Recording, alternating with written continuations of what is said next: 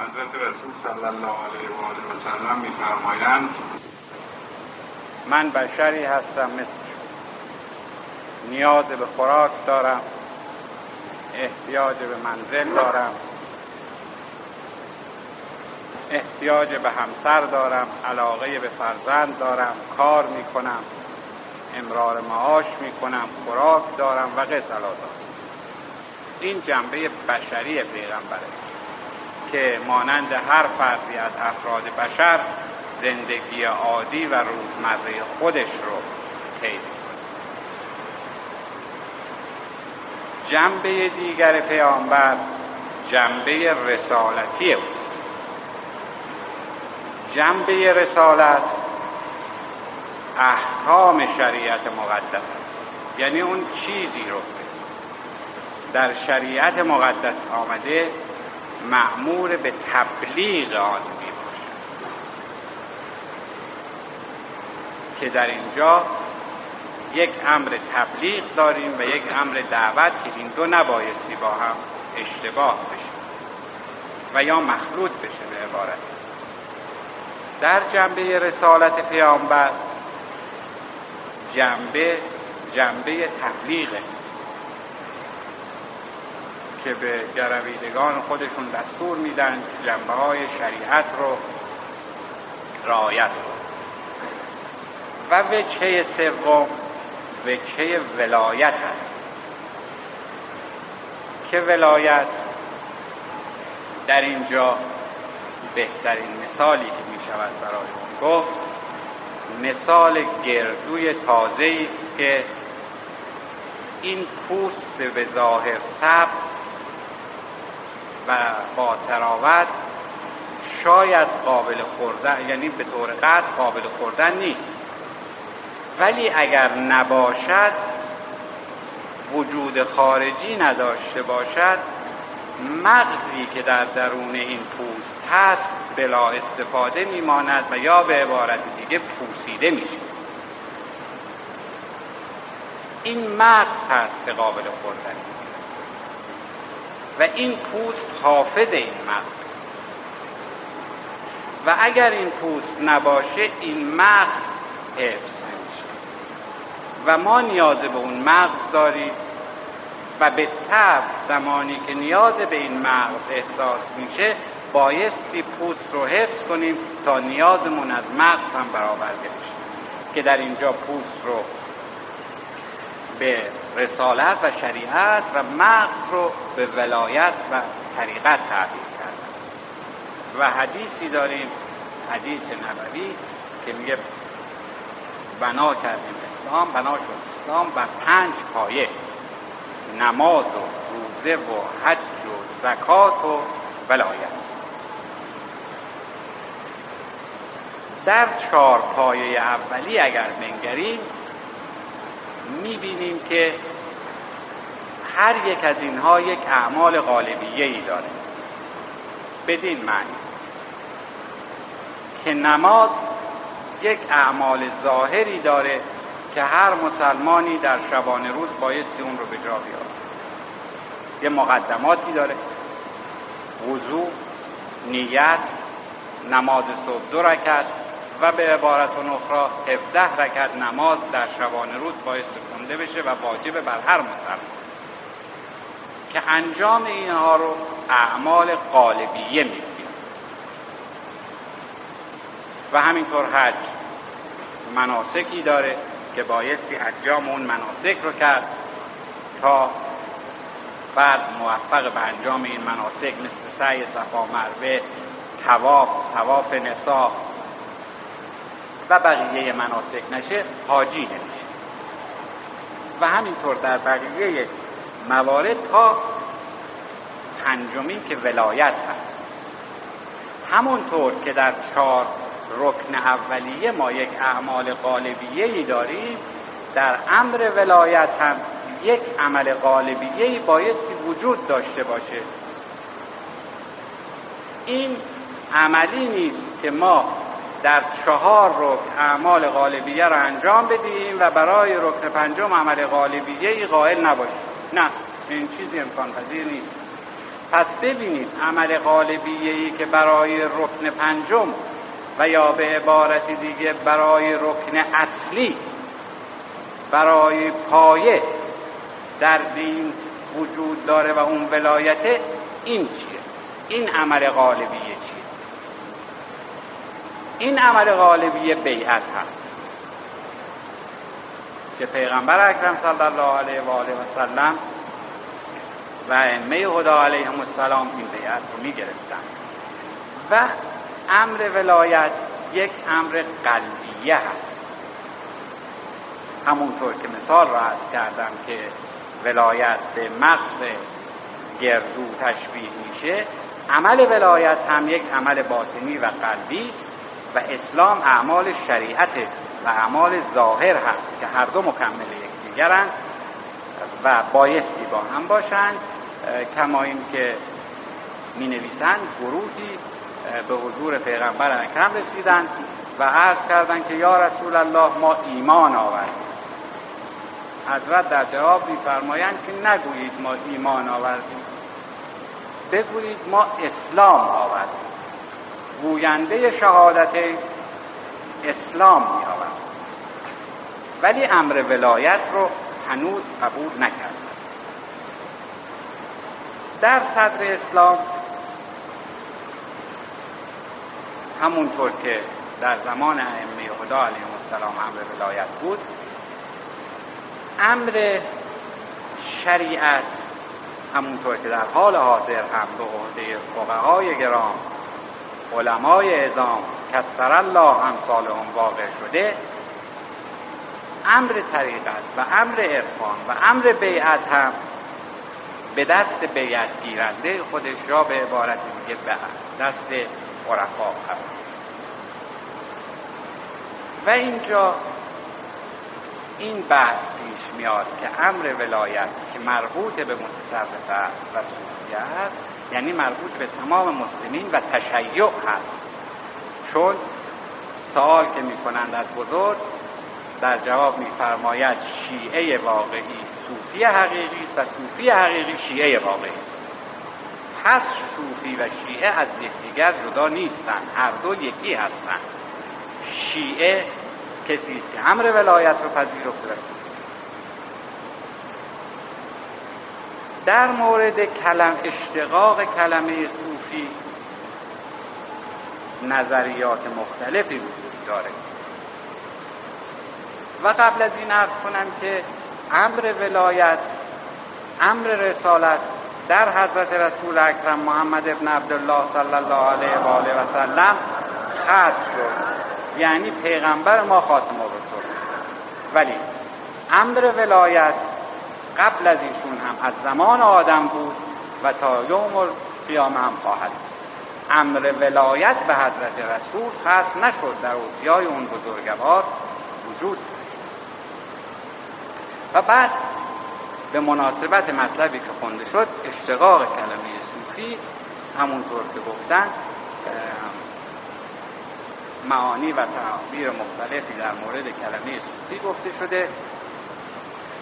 یکی از اونها می‌گویند از کلمه صفه آمد.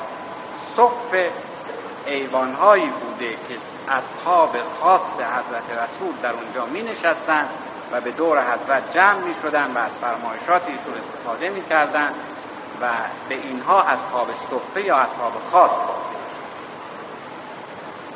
اشتقاق دیگری که بر اون قائل هستند کلمه صوفی رو پشمینه پشمینه پوش می‌گفتن چون اینطوری که می‌گویند عیسی علیه السلام و حضرت رسول اکرم صلی الله علیه و آله و سلم پشمینه پوش بودند و عدهای به خاطر اینکه پیروی از اون بزرگواران بکنن لباس پشمینه می و گروهی هم معتقدند که این کلمه جامده. مشتق نیست از هیچ کلمه گرفته نشده. کلمه خاص خودش صوفی. و بعضی از مستشرقین غربی متاسفانه این کلمه رو به غلط و به اشتباه منتصب کردن به آین زردشت به آین هندو و یا جاهای مختلف. و تعبیری که تصور می‌کنم ابو ریحان بیرونی کرده از کلمه صوفیا به معنی علم و صوفی به معنی عالم و دانشمند شده که بندگان از خدا هم همین مسئله رو در فلسفه فلوتین تایید فرمودن. یعنی کلمه صوفی رو به معنی عالم و دانشمند که باز این بحثی پیش میاره که این عالم و دانشمند آیا در مورد علم ظاهری است یا علم باطنی است؟ که خب این بحثی که مفصله و خارج از و اما تاریخچه پیدایش این کلمه دو روایت در موردش هست. مسئله اول اینه که حضرت رسول میفرمایند که اگر می‌خواهی که با یاران خدا و همدمان خدا و ذاکران خدا بنشینید با صوفیان بنشینید و یا حدیثی است همونطور که فرمودن منتصب به مولا علی علیه السلام که چهار حرف کلمه تصوف رو هر کدوم رو معانی مختلفی میفرمایند. که به معنی ترک و توبه که از اصول اولیه تصوف هست سات به معنی صفا و مخفف کلمه وفا و ف مخفف کلمه فنا یا به عبارت دیگه فنا الله که نهایت و قایت آرزوی هر عارف بالله است که بتونه به اون مرحله برسه که فنا الله این تعبیری است که از مولا علی علیه السلام نقل می‌کنند و دوازده صفت هم برای صوفی ذکر کرد. و تاریخچه دیگری که برای این کلمه ذکر کردند مربوط میشه به ابو هاشم صوفی که در قرن دوم هجری نام صوفی بر و این هم روایت دوم است که عده معتقدند که یعنی ما معتقدیم که کلمه صوفی از صدر اسلام یعنی از زمان حضرت رسول اکرم بوده. و عده معتقدند که در قرن دوم ابو هاشم کوفی این نام رو بر خودش ولی اون چه که مسلم هست امر تصور برمیگردن به طور مستقیم به امر ولایت و دعوت ولایت. کما اینکه در زمان ائمه اطهار علیهم السلام بزرگانی بودند که دعوت به ولایت می‌کردند. در زمان حضرت رضا علیه السلام در زمان امام جعفر صادق و بقیه ائمه اطهار این مسئله بود. فقط مطلبی که بود مطلبی که هست اینه که در ائمه اطهار علیهم السلام جنبه شریعت و طریقت و دعوت به ظاهر و باطن هر دو مجتمع با هم بود و در حال در هر حال در حال حاضر هم مسئله شریعت و مسئله فقاهت دعوتش واگذار شده به علمای اعلام کسر الله همسالهم که به حمد الله در حال حاضر ما مفتخر به وجود اونها هستیم و امر ولایت هم دعوتش به عرفا واگذار شده و مسئله که هست که در مورد فقهای ازام همین مسئله مصداق داره و در مورد عرفا هم این مسئله هست مسئله اجازه و نسل چون نسل مخصوصش تشیع و شیعه است در حالی که اهل تسنن در مورد نسل اعتقاد اهل تشیع رو ندارند و ما بایستی گذار امر ولایت باشیم و افتخار به این بکنیم که ولایت علی ابن ابی طالب علیه السلام و یازده نفر فرزندان و جانشینان آن بزرگوار که در حال حاضر ولایت ولایت حضرت حجت جل الله تعالی فرجا شریف می باشد هستیم و باطنا دست به دامان ولایت اون بزرگواران می‌زنیم و ادعا می‌کنیم که ارتباط باطنی داریم با اون بزرگواران و این ارتباط رو بایستی مستحکم بداریم با انجام دستوراتی که به ما داده شده که همونطور که عرض کردم دستورات یا دستورات قالبیه هست یا دستورات قلبیه که اگر این دو با هم تو امان نباشه طبعا به مقصد نمی‌رسه آدمی.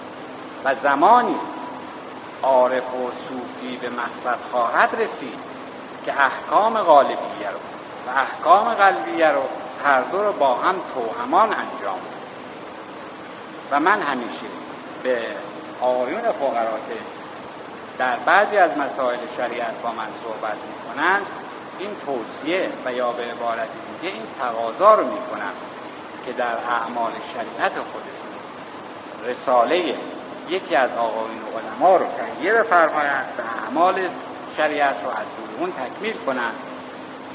و در زمان حیات حضرت امام خمینی علی الله مقامه رساله ایشون رو توصیه می‌کردم و الان هم ادهی که تقلید بر میت رو جایز می‌دونن باز هم رساله ایشون و یا اصولا رساله عملیه و اعمال طریقت هم دستوراتی است که خب به ما داده شده و جنبه شفاهی داره و جنبه قلبی داره که اون رو بایستی باطنا رعایت بکنیم و اعمال ظاهریه رو هم رعایت بکنیم که اینها توهمان با هم بتونه ما رو به مقصد برسونه. و اگر ما بتونیم این دو رو با هم انجام بدیم در حقیقت دست پیر مراد و مرشد رو در طول راه رها نکرد. و رسیدن به مقصد رها نکردن دست بود اگر توانستیم در این راه پر پیش و خم در این راهی که پر از پیش و خم و لاخ و فراز و نشیب هست دست او رو رها نکردیم و با او گام به گام و یا به پیروی او و به دنبال او بریم کار کرد. قره مشو که مرکب مردان مرد را در سنگ لاخ بادیه پیها بریده. نومید هم مباد که رندان بادنود ناگه به یک خروج به منزل رسیدن حال هر دو طریقش همش. هم این و همون جمع تو امان به مقصد میرسونه انشاءالله.